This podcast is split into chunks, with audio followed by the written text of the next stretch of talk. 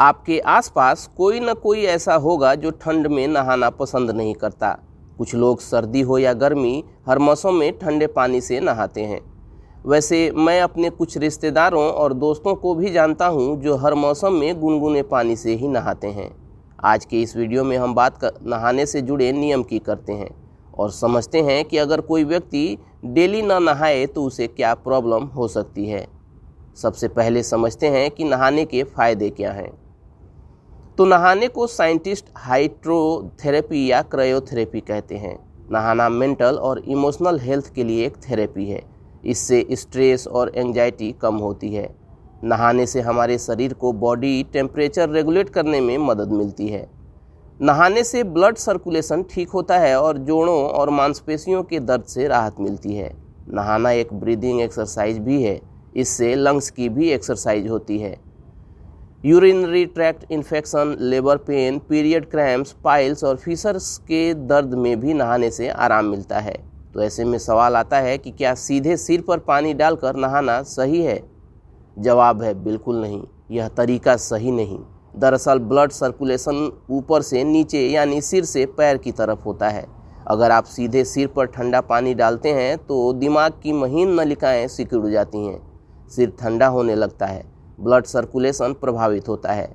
ऐसे में heart attack या दिमाग की नस फटने का खतरा रहता है, जिसे ब्रेन हेमरेज कहते हैं।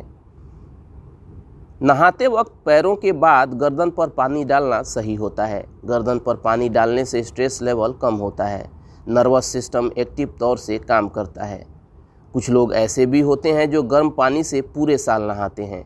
यह गलत है। बहुत ज़्यादा गर्म पानी से नहाने से कई तरह के नुकसान हो सकते हैं। स्किन जल सकती है, नेचुरल ऑयल ख़त्म होने लगता है, जिनसे एलर्जी और इन्फेक्शन का रिस्क बढ़ जाता है। झुर्रियाँ पड़ सकती हैं। ज़्यादा गर्म पानी से नहाने से बॉडी फ्रेश नहीं होती, डिप्रेशन का खतरा रहता है। गर्म पानी से नहाने से आँखों की नमी भी कम हो जाती है। आँखों में लालपन, खुजली और बार बार पानी आने की समस्याएँ होने लगती हैं। आँखों के आसपास मौजूद स्किन पर झुर्रियाँ भी आने लगती हैं। ज़्यादा देर तक गर्म पानी से नहाने से पुरुषों की प्रजनन क्षमता प्रभावित होती है। उनका स्पर्म काउंट कम होता है। जिन लोगों को फर्टिलिटी से जुड़ी कोई प्रॉब्लम है, उन्हें गर्म पानी से बिल्कुल नहीं नहाना चाहिए। गर्म पानी बालों को भी नुकसान पहुंचाता है। ये स्कैल्प को रूखा बनाता है। जड़ों को नुकसान पहुंचाता है और बाल झड़ने लगते हैं। बहुत बार हम ये भी देखते हैं कि नहाने के बाद चमड़ी सिकुड़ जाती है। इसके तीन कारण होते हैं। हमारा शरीर बदले हुए माहौल के हिसाब से खुद को ढालता है।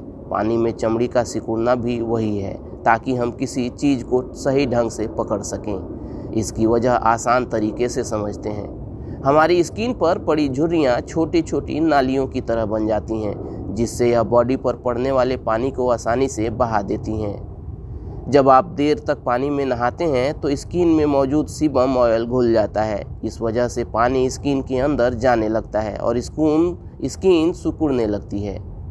स्किन कैरेटीन से बनी होती है। शरीर की की स्किन की तुलना में हाथ पैर की स्किन पर यह ज़्यादा इफेक्टफुल होता है। इसलिए ज़्यादा देर तक पानी में स्किन रहे तो वो सिकुड़ने लगती है। चलिए दोस्तों, आज के इस वीडियो में इतना ही। मिलते हैं अगले वीडियो में। तब तक keep searching for knowledge and try to be a kind person.